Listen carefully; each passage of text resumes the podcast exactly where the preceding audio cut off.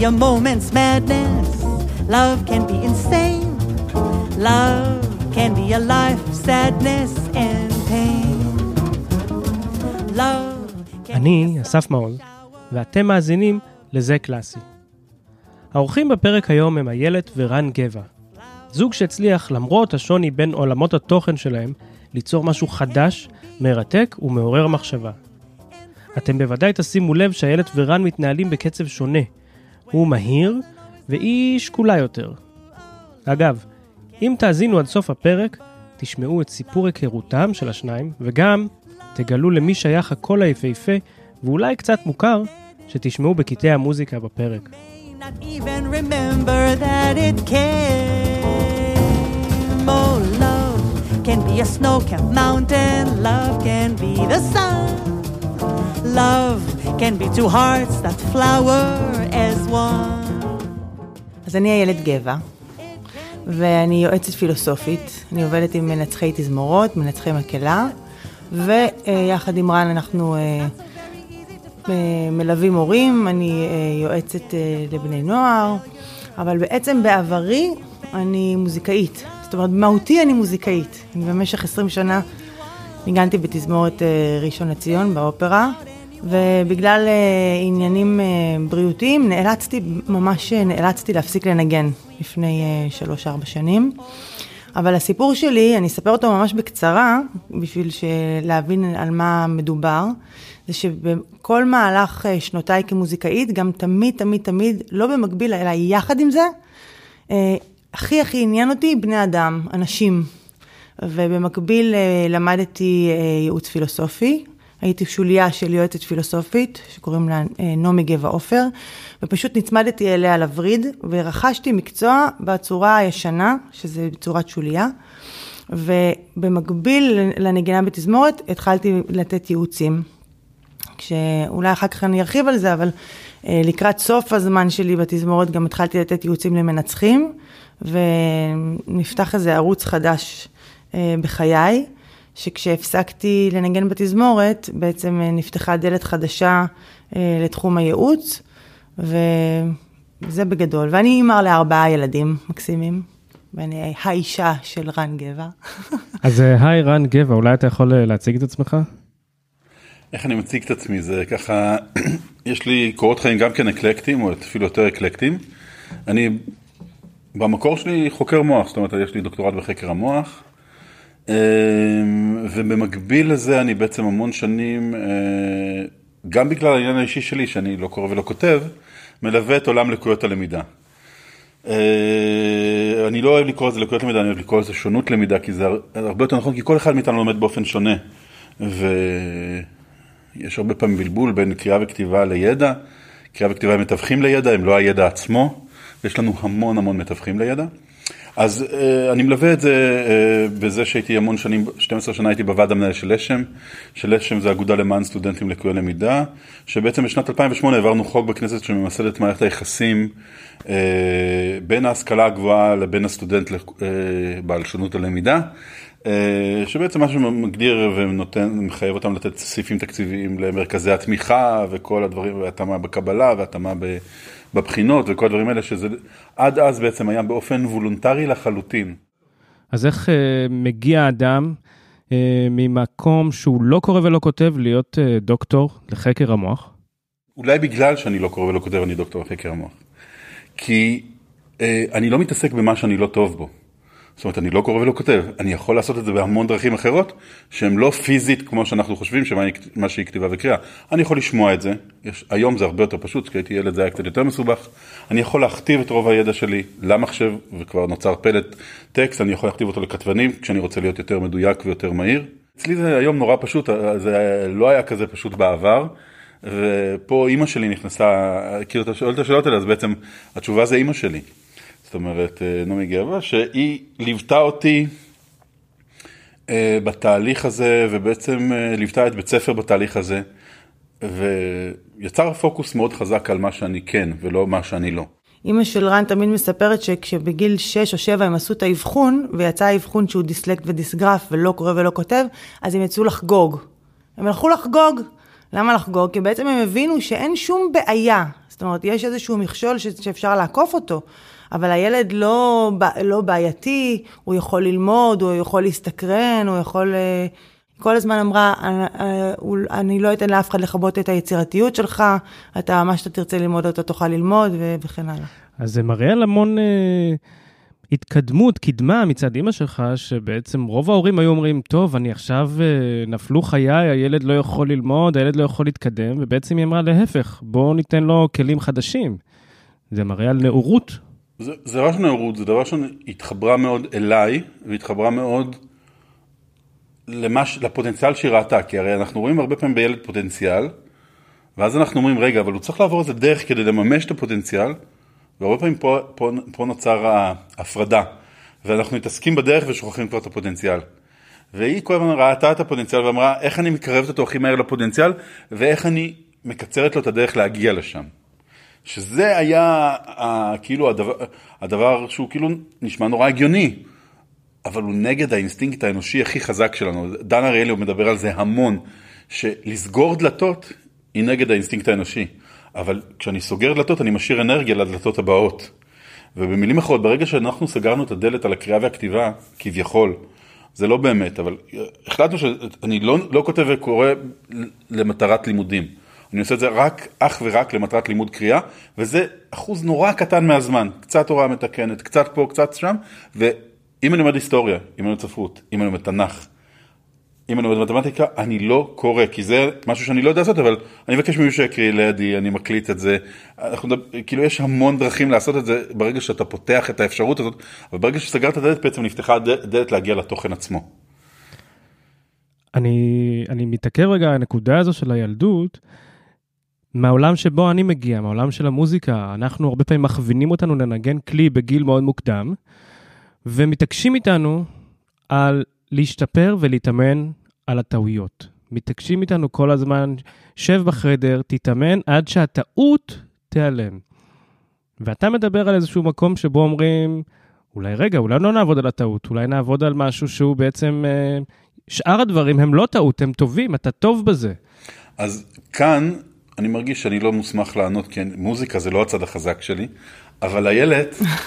היה לה גם מנטורים מדהימים, ואני חושב שתמיד מספרת את זה על, על מורדכי רחמן, את הסיפור הזה. כן, כי מורדכי אומר, אני, אני, התלמידה, אני תלמידה של מורדכי רחמן. הפגוטיסט האגדי של הפילהרמונית הישראלית. כן, כן. גם של מאוריציו פאז, שגם היה מאוד משמעותי בתור מורה, ואולי נרחיב עליו אחר כך, אבל מה שרן מתכוון, זה שמורדכי תמיד אמר, אסור להתאמן יותר משעתיים. פשוט אסור.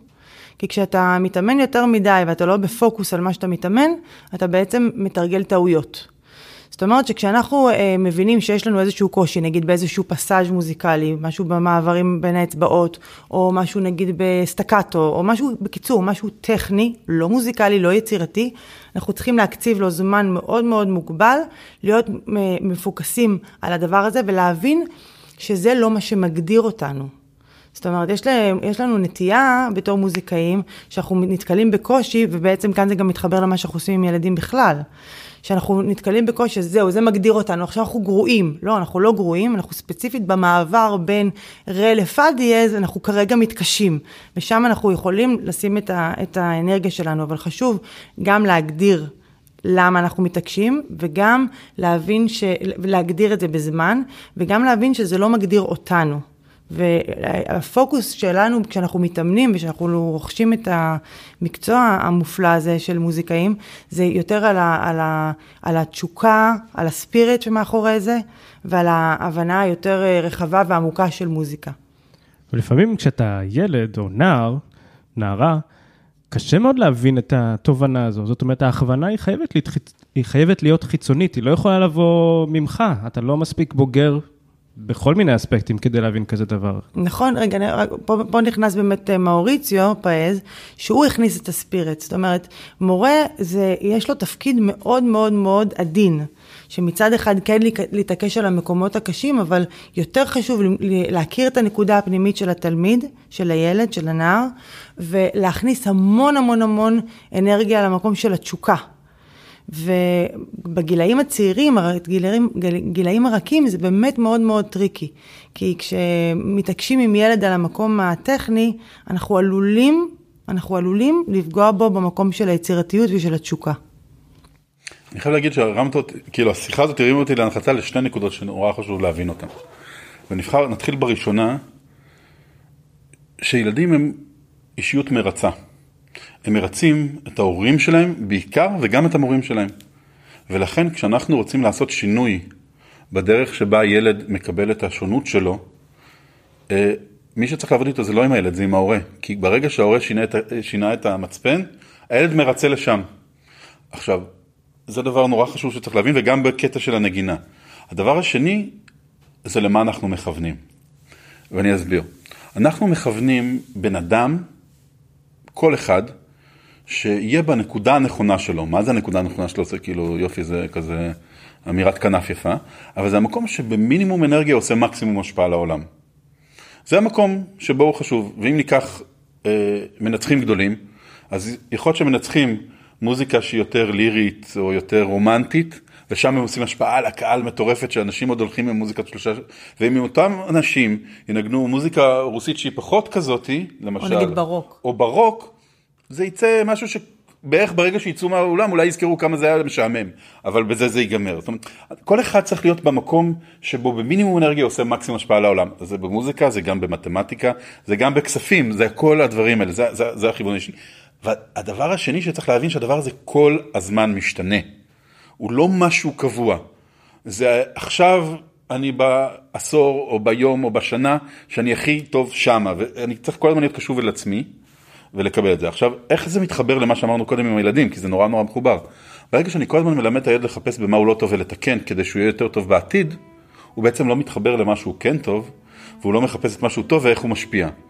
והרבה פעמים צריך להבין שהדבר הזה שהוא לא עשה עכשיו טוב, נגיד המעבר בין פא לדיאז, או משהו בסגנון הזה, הוא משהו שגם קשור לבשלות מוטורית, בשלות פיזית, בשלות אה, קונספטואלית, שיכול להיות שאם עכשיו יתעסק במשהו חזק, הוא יחזק אותם בלי שהוא ידע, ושהוא יחזור לזה בעוד יומיים, פתאום זה יהיה קצת יותר קל, ושהוא יחזור לזה בעוד ארבעה ימים, זה יהיה הרבה יותר פשוט, ואם תתעקש על זה, הוא לא יעשה את הגאפים שהוא חשוב במקומות אחרים, שישלימו לו את האנרגיה. זה, זה הרבה פעמים ככה.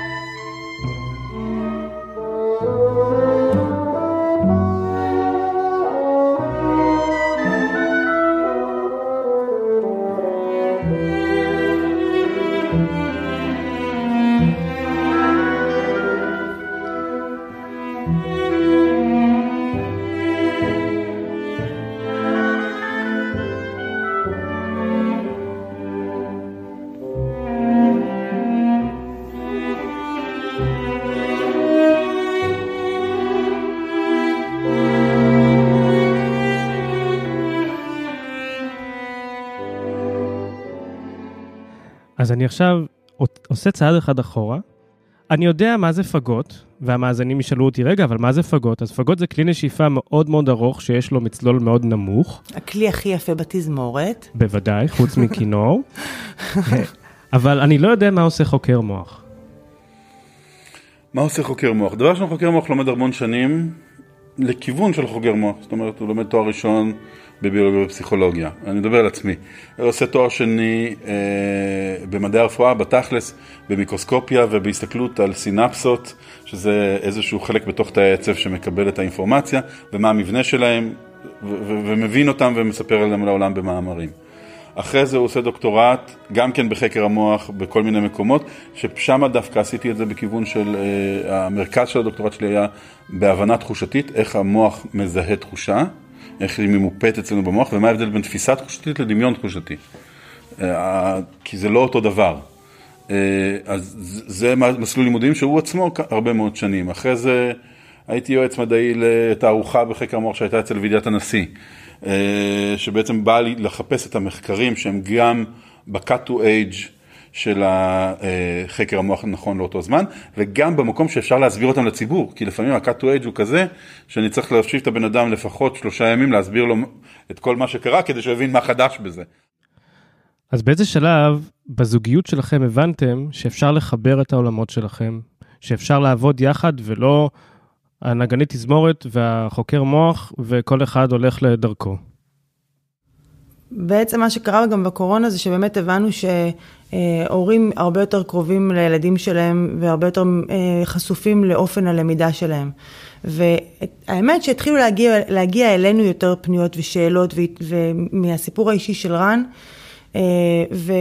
וככה להתייעץ פה ושם, ורן העביר הרצאה הרבה שנים, אז התחלנו להעביר אותה בזום לחברים, ואז הגיעו חברים של חברים, והתחלנו כבר להשמיע את ההרצאה הזאת יותר ויותר, ופתאום זה נהיה כאילו מציאות.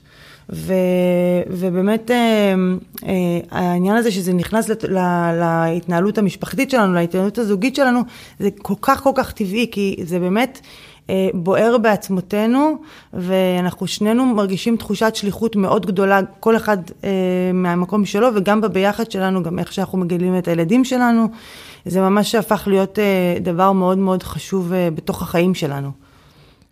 איך בעצם מתנהל השיחה הזו, הטיפול הזה? אני לא כל כך אוהב את המילה טיפול, כי בעיניי זה משהו שהוא יוצר, הוא מגדיר בעיה. נכון, זה לא טיפול, אנחנו לא מטפלים, אנחנו מייעצים, אנחנו יושבים בזום, אנחנו מתים על הזום דרך אגב, אנחנו מחסידי הזום, כי אנחנו מגלים שאם מתגברים על החמש, שש, שבע דקות הראשונות, אז זה דווקא מאפשר מצד אחד אינטימיות, כי אנחנו, דרך אגב, אנחנו מבקשים מה, מההורים שיהיו כל אחד על מסך, אז אנחנו בעצם, אנחנו על ארבע, ארבעה ריבועים, זה מאפשר לנו להיות עם כל אחד עם ההפרעות קשב שלו, מבלי שזה מפריע לסביבה, ואנחנו עוברים תהליך, זה, זה פגישות לא קצרות ולא פשוטות, ואנחנו עוברים ומעבירים תהליכים מהממים, באמת שיש בינינו גם הבנה כזאת ודינמיקה בינינו שמאפשרת לכל אחד להביא את החלק שלו, המאוד מאוד שונה, אבל שהוא מאוד, שהוא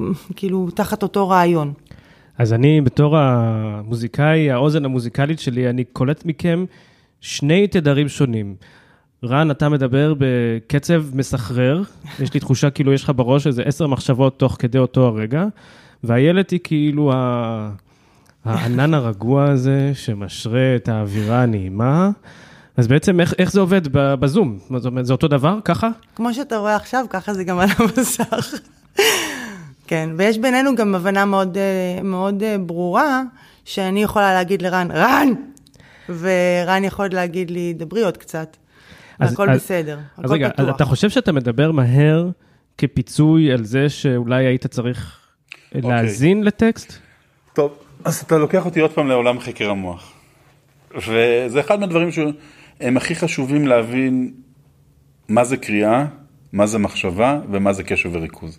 מחשבה, קצב מחשבה, הוא דבר אישי, שלכל אחד הוא, באופ... הוא... הוא בקצב שונה. בסדר, זה אנחנו אפילו יודעים.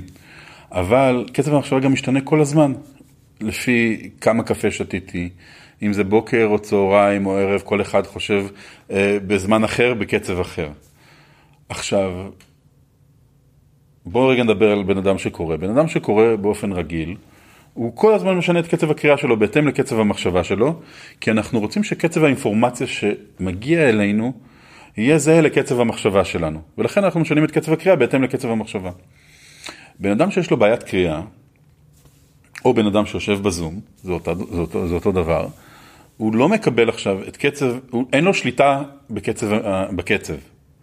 ולכן, אם הקצב יותר איטי מקצב המחשבה שלו, יש לו משאבים פנויים. המוח לא יודע להתמודד עם משאבים פנויים, הוא משתמש בהם. הוא משתמש בהם למה שנקרא, אנחנו קוראים להם מחשבות שווא, מחשבות קיומיות, דברים שמעניינים אותנו. והדבר הזה, הוא הרבה, לפעמים, הוא כל כך חזק שהוא משתלט לנו על המחשבה הרגילה, ובעצם גורם מצב שאני פתאום כבר לא איתנו בקשב, אני יותר חושב על הבחורה היפה שבשורה שלפניי בכיתה, או שאני חושב על המשכנתה, אם אני בן אדם יותר מבוגר, או שאני חושב על משחק הכדורגל, אם היה משחק כדורגל מסעיר בהפסקה, אבל המחשבות האלה לאט לאט הולכות. ועכשיו, ברגע שהבנו את הדבר הזה, אז אפשר לתת כמה פתרונות.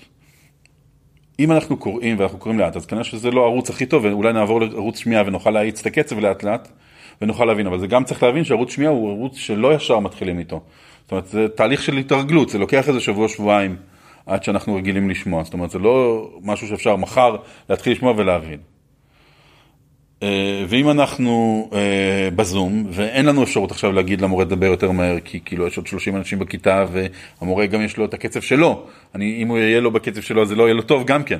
אז אני יכול לנתב את המשאבים האלה, נגיד לציור במחברת ליד, באיזשהו משחק מאוד מאוד מונוטוני בטלפון או במחשב, שלא דורש מספיק קשב שיפריע לי להיות בקשב בשיעור.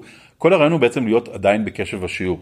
אבל אנחנו צריכים לתת מטלה שלא תפריע, שתיקח את המשאבים ולא תייצר משהו שעובר את ה... ומגיע לרף התודעה המלא שגורם לנו בעצם לא לשמוע את ה... בעצם אם היית, רן שומע המון המון המון המון המון המון המון, כמה שאני אגיד המון זה לא מספיק, ספרים, מאמרים, הרצאות, הוא כל הזמן בעצם במצב של אה, קליטת אינפורמציה, אבל מאחר והוא לא קורא אז הוא שומע, אז הוא שומע, והוא שומע לפי קצב המחשבה שלו. אז אם היית שומע את ה... זאת אומרת, בן אדם שלא מורגל בשמיעה, אה, לא היה מבין כלום. כי זה בפאסט פורד, כאילו,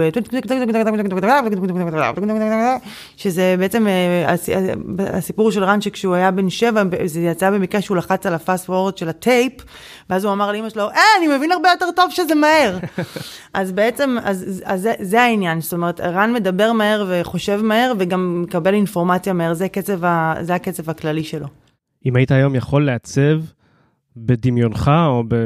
במוכחך הקודח את, את האידיאל, את הסכמה האידיאלית למערכת החינוך הישראלית, ב, בשלוש נקודות, אולי, או ארבע נקודות. מה היית אומר? אז אחד, אנחנו צריכים להבין שאף אחד מהילדים הוא לא פלט. הוא בנוי מערים וגבעות, אינטלקטואליים, יכ... ערים וגבעות של יכולת. יש אפילו מינימום, מקומות של אי יכולת. וכל אחד צריך להיות במקום... והדברים האלה משתנים ממהלך החיים, אז זה עדיין הדבר האחד, ואנחנו צריכים כל הזמן לכוון, ושהילד יכוון איפה הוא עושה את הדבר שבו, במינימום אנרגיה הוא עושה מקסימום השפעה, את המקסימום יכולת, ולשם אנחנו צריכים ללמד. זה הדבר הכי חשוב שאנחנו צריכים לצאת מבית ספר. זה אחד. שתיים, אנחנו צריכים ללמד את הציבור של הילדים האלה, להכיר ביכולת הגבוהה של כל אחד מהחברים שלו, ולהכיר באי יכולות שלו, כך שנוכל לעשות, דל... כדי לייצר פרודקט, אנחנו נעשה דליברי של דברים שהם יותר טובים לאחד, ודברים שהוא לא טוב בהם לשני, ונוכל לייצר חוויה שבה אחד עוזר לשני, או אחד נתמך על השני, אה, מתוך היחדיו הזה. והדבר הזה הוא נורא משמעותי לפתרון בעיות, הוא נורא משמעותי לעבודה בהייטק, הוא נורא משמעותי, וזה זה, זה, זה, זה, זה שני הדברים הכי משמעותיים. הדבר הבא, שכן נגיע עם כל אחד איפשהו חזק היום, לקצ... כמה שיותר קרוב לקצה הידע העולמי שיש לנו באותו דבר. זאת אומרת, כן נדחוס ידע, כן נדחוס אינפורמציה, אבל במקומות הנוחות של אותו ילד כל אחד. אבל אז בעצם אתה דורש מהמורה או המורה לצאת מה-comfort zone שלהם, מהאזור הנוחות, ולהתחיל לא להעביר את אותו שיעור copy-paste שהם עשו כבר עשרים שנה, אלא להתחיל להתאים את עצמם לאדם, לתלמיד, מולם. איך אתה עושה את זה? אני יכולה להגיד. דבר ראשון צריך להבין שאותו מורה, רק עוד דבר, הוא גם כזה. ולכן הוא צריך למצוא דרך ההוראה שמתאימה לו, לעשות את הדבר שאמרנו, לראות את כל אחד. ולכל מורה יש דרך אחרת לעשות את זה. אני כן חייבת להתערב עכשיו רגע, ולהגיד שאנחנו שוכחים את אחד הדברים הכי הכי מהותיים, שילדים במהותם, בני אדם בכלל, אבל ילדים בפרט, הם יצורים סקרניים במהותם. ילדים רוצים ללמוד, וכשהאינפורמציה מגיעה אליהם באופן לא מותאם, אז, ומפגישה את, את, שאנחנו מפגישים אותם במקום לא טוב עם עצמם, והדימוי העצמי נהיה נמוך ונמוך, והם לא אוהבים את עצמם יותר, אז גם החלק של הסקרנות נסגר. אז במקביל לכל מה שרן אומר, ואני כמובן מסכימה איתו ב-מאה אחוז, במקביל לזה, צריכה להעבירה, צריכה להיות כזו, שהיא מאפשרת לכל אחד להיות בדיוק כפי שהוא, ו... ושהלמידה תהיה ממקום של יוזמה של הילד. זאת אומרת, להשאיר את הילד פתוח, לאפשר לילד לבחור מה הוא, מה הוא לומד או איך הוא לומד, להנגיש אינפורמציה, אבל להשאיר, אחד הדברים הכי הכי הכי חשובים בחינוך זה להשאיר את הילד סקרן ופתוח.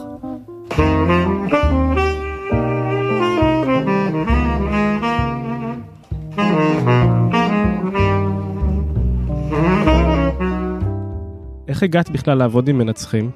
מה משך אותך לעולם הזה?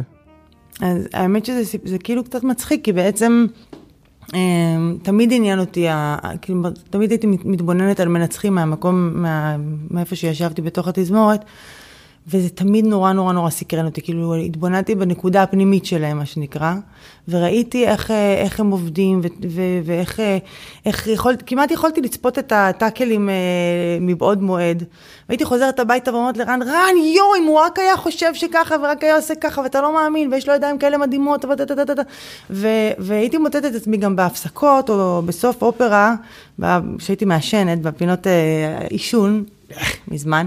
אז, אז היו כמה מנצחים שפשוט כאילו נקלענו לאיזו שיחה, ובכמה מילים הצלחתי לשנות את צורת המחשבה שלהם באופן כזה, שאפשר להם כאילו לצאת מעצמם, קודם כל לראות את עצמם, ולצאת מעצמם ולהיות ענייניים לדבר.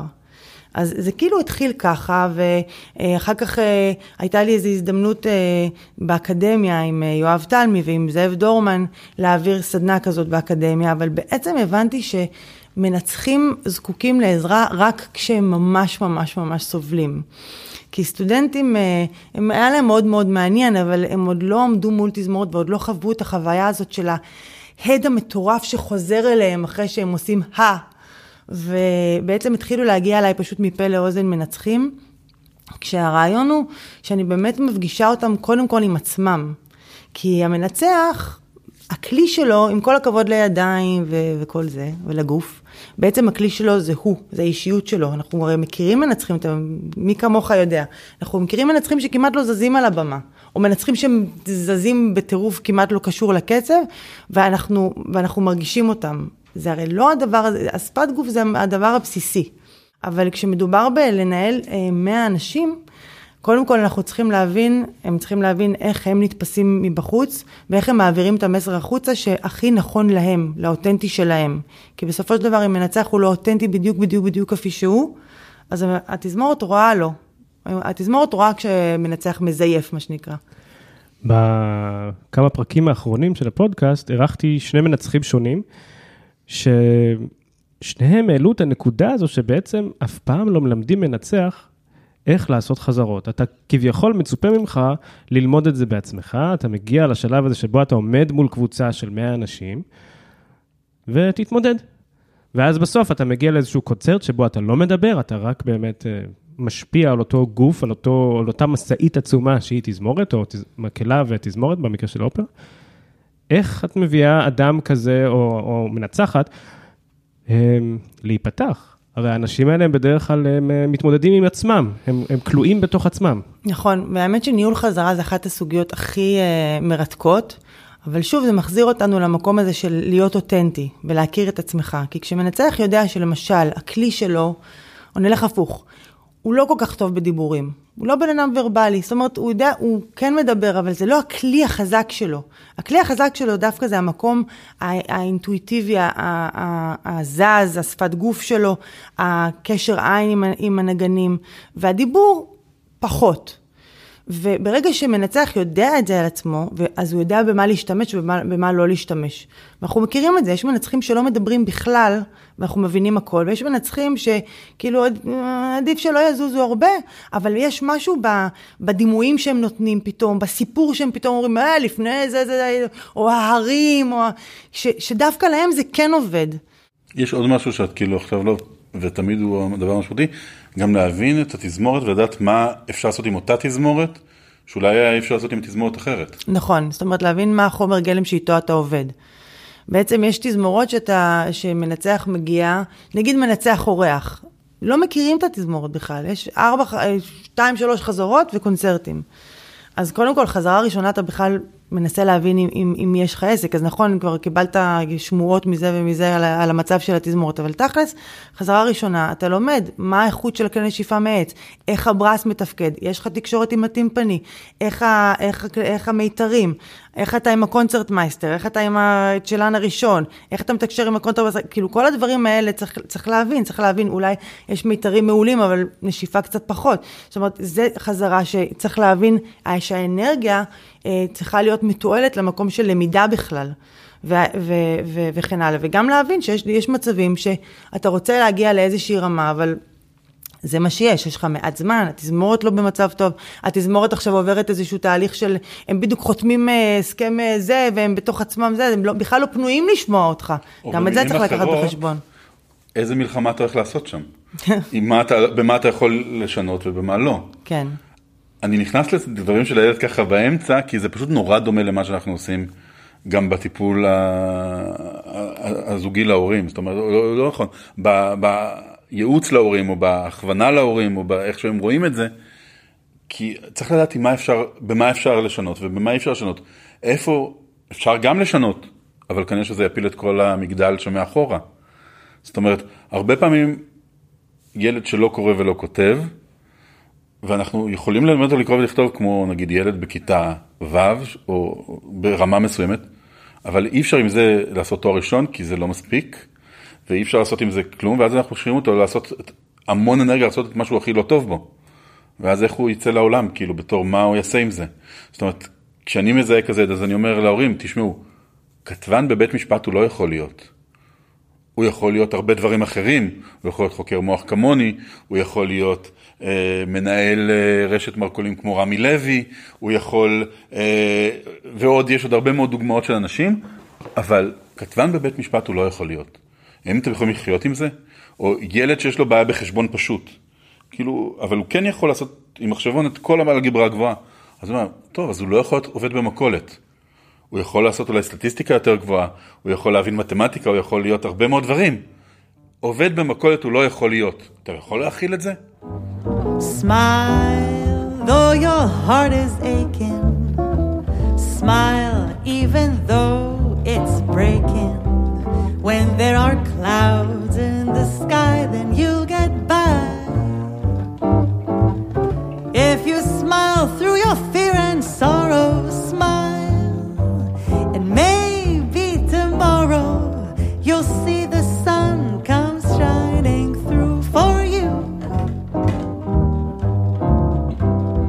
Light up your face with gladness. Hide every trace of sadness. When there's a tear, maybe ever so near. That's the time you must keep on trying.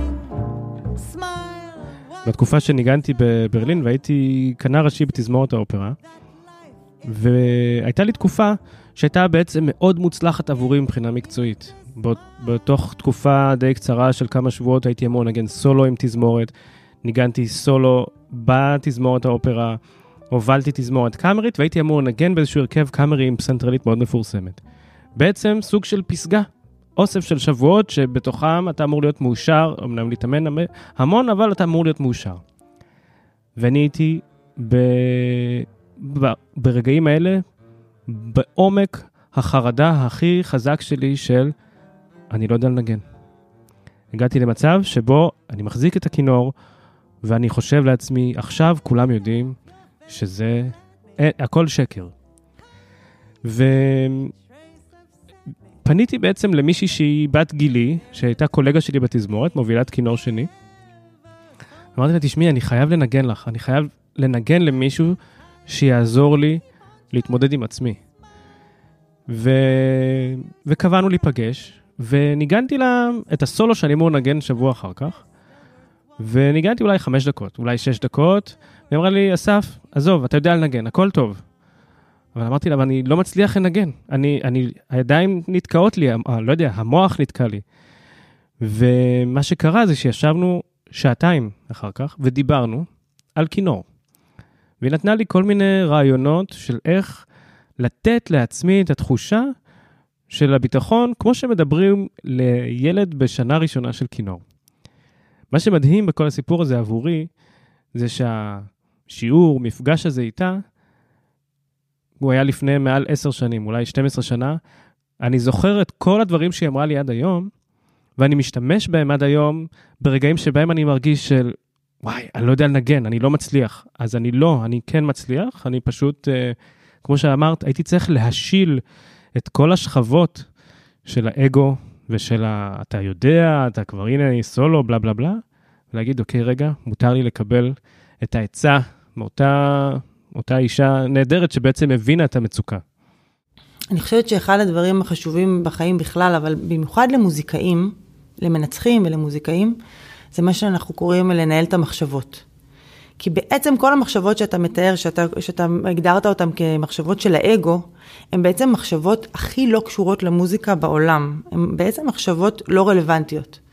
אנחנו יכולים להבין למה הן צצות, יש לנו הסברים פסיכולוגיים מפרוד ירושלים, אבל אם אנחנו מדברים תכלס, זה מחשבות שצצות, שצצות לנו בראש, במוח, והן מיותרות לגמרי ואפילו מפריעות לנו. והחוכמה היא, לא בזמן אמת, אלא לפני, מבעוד מועד, לעשות אימון של אה, שליטה במחשבה. ולהבין שכשהמחשבות האלה עולות, לדעת שהנה, זאת מחשבה שהיא לא רלוונטית, ואיך אנחנו מזיזים אותה הצידה. וזה בעצם, כאילו זאת הנקודה הפנימית העיקרית, שאיתה אני עובדת. יש לי תחושה שבשנים האחרונות יש אה, ריבוי של אה, אנשים יועצים, קואוצ'רים.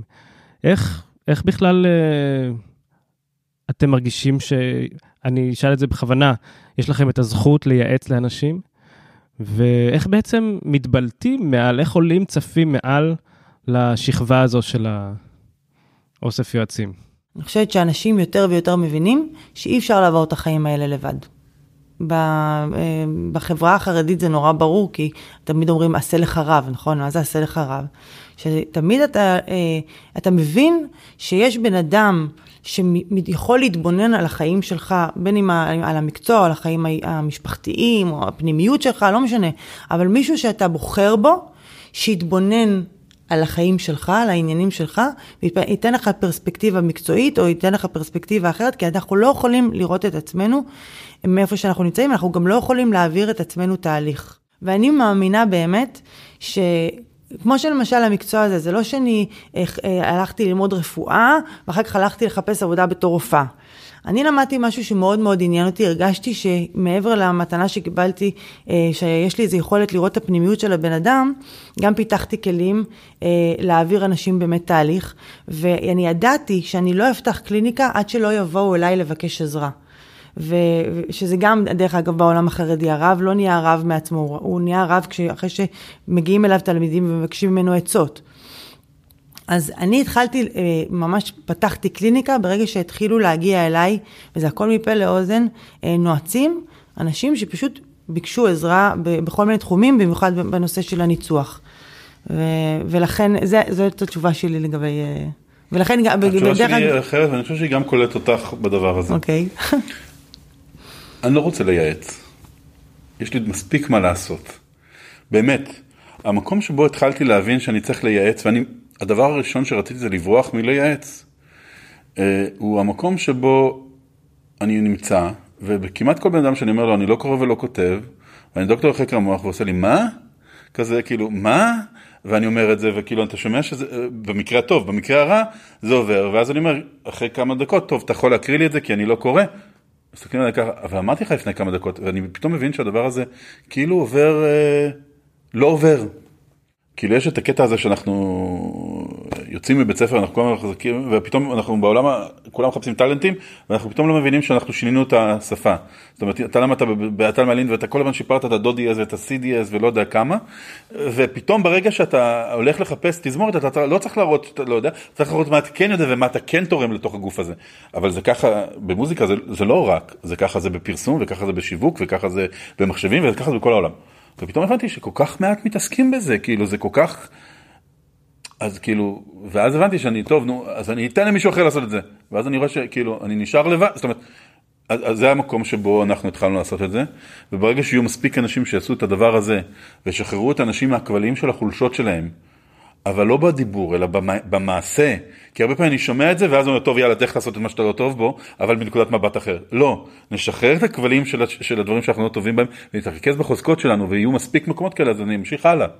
זה המקום שבו זה קרה, ואני חושב שצללת זה אותו דבר.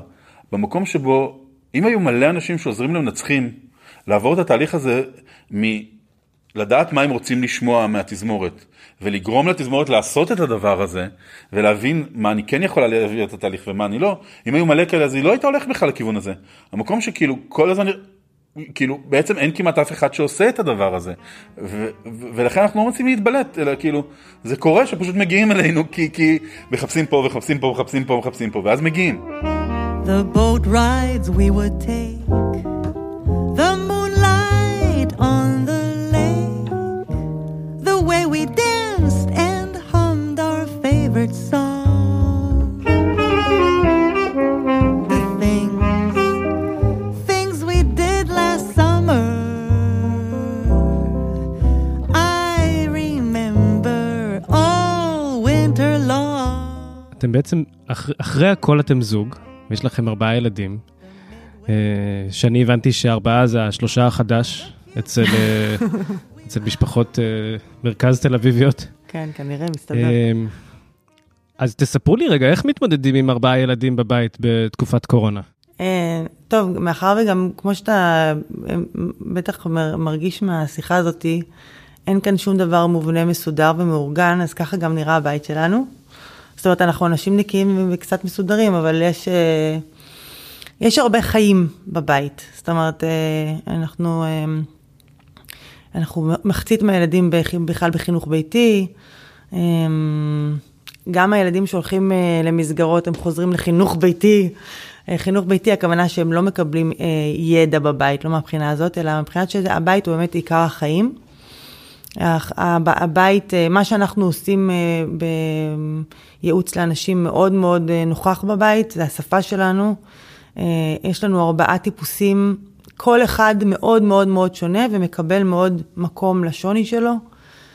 זה מאוד מדובר אצלנו, הדיבור הזה באמת. רגע, ולמה למה בחרתם בעצם את הדרך הזו של חינוך ביתי, או שאינו בית ספרי? זה לא ממש בחרנו בחינוך ביתי, אנחנו פשוט לא שולחים למסגרות עד שהן בשלות. בכל אחד מאיתנו יש שני כוחות, יש את הכוח שרצון להיות שייך לקבוצה, ויש את הכוח של האינדיבידום, שרצון להוציא את עצמי כמו שאני. הם כוחות שמתנגשים, כי אם אני מביאה את עצמי כמו שאני, אז אני לוקחת סיכון שאני לא עם החבר'ה. ואם אני רוצה להיות עם החבר'ה, אז אני צריכה לקחת, אני צריכה לוותר משהו על עצמי. ילדים בגיל הרך, יותר קשה להם לוותר על עצמם ולהיות שייכים לקבוצה. הם פחות מבינים גבולות, מבינים, הם יכולים להרגיש גבול, הם לא יכולים להבין גבול מהשכל. כשאנחנו מביאים שתיל הביתה, אז אנחנו, אנחנו תומנים אותו באדמה, בעציץ, ואנחנו נורא שומרים שלא יבוא עליו רוח חזקה, נכון? ושאם יש גשם חזק, אז אפילו אנחנו עושים, אנחנו נורא מגנים עליו, כי אנחנו, אין הרבה כוח. אותו דבר ילדים בגיל הרך, אין להם הרבה כוחות נפש כמו אנחנו, שיכולים לסבול גבול, יכולים לסבול לא, יכולים לסבול אה, קשיים. צריך נורא נורא נורא ברכות ובעדינות, לאפשר להם לצמוח, קודם כל כפי שהם, שזה הדבר הכי חשוב, אבל גם לתת להם את ההגנה הזאת ואת הגבולות. אני רוצה ש, שהילד שלי, שקשה לו לקבל גבול, הוא יקבל אותו ממני, ולא מבן אדם זר. כי אז כשהוא מתפרק, אני יכולה להכיל אותו, ו- ו- ו- ואני שם בשבילו. וגם הנושא הזה של אחד על אחד, שילדים יכולים לקבל מענה ספציפית על עצמם, והם לא צריכים לחלוק עם עוד ילדים. למרות שבמקרה שלנו זה כאילו קצת יותר ילדים, אבל בגדול אנחנו משתדלים לתת את החוויה של תגובה יחידנית. יש משל פשוט נורא יפה למה שאמרת, ואני חייב להגיד אותו. קח ילד בן שבע, שים אותו לגג של עזריאלי, כשזה כזה מנחת מסוקים, הרי אין, אין גדרות, והוא כנראה יישב במרכז המנחת, וחכה שזה יעבור. תוסיף עכשיו גדרות בגובה של מטר וחצי, או שני מטר, מסביב לעיגול הזה שהוא יושב במנחת מסוקים הזה. הוא התחיל לרוץ, אם יש כדור, אפילו לשחק כדורגל שם. זאת אומרת, הגבולות הרבה פעמים יוצרות לנו את השקט לחופש. מה שדווקא חוסר הגבולות הרבה פעמים יוצא לנו את המקום שבו אנחנו מתכנסים ומרגישים חוסר חופש. זה דיסוננס מעניין כזה, וצריך להבין אותו אצל ילדים, כי הוא מאוד חזק ומאוד נוכח שם. אז בדרך כלל אני מסיים כל פרק באיזושהי המלצה של האורחים שלי. המלצה לקריאה, משהו, המלצה תרבותית, אולי יש לכם משהו שהייתם רוצים לעניין את המאזינים? כן, יש לנו המלצה. קדימה. ההמלצה, אני חושב, הכי טובה זה שכל אחד ששומע את זה, ישאל את הסביבה הקרובה שלו במה הוא הכי טוב. ואת העובדים שלו, ואת הבוסים שלו, ואת האחים שלו, ואת הילדים שלו. אולי נגלה משהו חדש שאנחנו חושבים שהוא לחלוטין טבעי אצלנו, וכולם רואים שהוא הכי טוב, אז הוא לא כל כך טבעי, הוא משהו ייחודי. אה, כאילו הוא גם טבעי, אבל הוא גם ייחודי לנו. ואולי על זה אפשר לבנות, זה משהו שאפשר לבנות עליו. הפרק הזה השאיר אותי ואולי גם אתכם עם מטלה או שיעורי בית. מהן החוזקות שלכם או של הסובבים אתכם? אם הכל בשירה בפרק היה נשמע לכם מוכר, זוהי יעלה באלין, אחותה של איילת, שאפשרה לי בשמחה להשמיע את המוזיקה שלה בפרק. קטע הנגינה בבסון הוא עיבוד נפלא של מור בירון לאריה של צ'ייקובסקי, וכמובן בנגינתו. אם אהבתם את הפרק, בקרו בעמוד הפייסבוק שלנו, זה קלאסי. עשו לנו לייק וכתבו תגובה או שתפו אותי במחשבותיכם. וכמובן, אל תשכחו ללחוץ על כפתור ה-Follow או Subscribe באפליקציה בה אתם מאזינים כעת. קישור לאתר של איילת ורן נמצא בתיאור הפרק. אני, אסף מעוז, נשתמע בפרק הבא. חיקרתם, איך נפגשתם? איך נפגשת נגנית בסון וחוקר מוח? אוקיי, זה סיפור שבעצם אנחנו מכירים מאז ששנינו בני עשרים. קודם כל נולדנו באותו יום, באותה שנה. וואו. כאילו, אנחנו, אנחנו... לא, היא גדולה. בארבע שעות. אני מבוגרת ממנו בארבע שעות. ואנחנו מכירים מאחר ורן הוא הבן של נעמי גבע-אופר, שהיא המורה שלי והאישה שממנה למדתי את הייעוץ הפילוסופי. ומאחר, כמו שסיפרתי קודם, שהייתי השוליה שלה, אז הייתי די זבוב על הקיר, ישבתי לה בברית, כאילו נצמדתי להם לחיים. והפכתי להיות חלק מהמשפחה שלהם, ורן ואני בעצם היינו כמו אחים. והרבה שנים גם הקראתי לו חומר, עזרתי לו בקריאה, בהנגשת חומרים, ולימים התחתנתי, ונולדה לי ליה, והתגרשתי. ו... השדחתי מלא בנות. שידחתי לו המון בחורות, חיפשתי לו בחורות. באמת, אין סוף. כאילו, אני בכלל לא הטעם שלו, בהערת uh, סוגריים. לא נכון. היום אני הטעם שלך, אבל בקיצור, לא משנה. בקיצור, אחרי שהתגרשתי uh, uh, וחייתי עם ליה בבית, עם הבחורה שלי, אז uh, המשכנו כמובן להיות חברים, ו... ופתאום uh, נהיינו... מה? אלדד גורדון. אה, נכון, עשינו פרויקט ביחד מהמם, דרך אגב, ששווה לספר עליו, בבית ספר א' ד' גורדון, שהפגשנו בוגרי בית הספר, זאת אומרת, אנשים בני שבעים, שבעצם הרעיון הוא שהבן אדם המבוגר מנגיש לילד את החומרים שהוא לא יכול להגיע אליהם לבד. נגיד מי שלא יכול לקרוא הוא מקריא, ופשוט מצאנו את עצמנו המון המון ביחד. בשעה מסוים אמרנו כאילו, רגע, למה אנחנו לא זוג? לא, אין מצב, אין מצב, לא, ממש לא, ממש לא. ופשוט בשלב מסוים פשוט... נהיה, נהיה בינינו איזה משהו גם רומנטי, ונהיינו זוג, וזה היה כאילו ההפתעה הכי גדולה לנו, והכי לא ההפתעה לכל הסובבים, סובבים אותנו. אז, אז בעצם אנחנו התחלנו בתור כמו אחים חברים. היום אנחנו זוג ושותפים לדבר המדהים הזה שנקרא משפחה, ו, ולקדם באמת את הרעיון הזה שבוער בנו. Oh, I never could explain that sudden summer rain, the looks we got when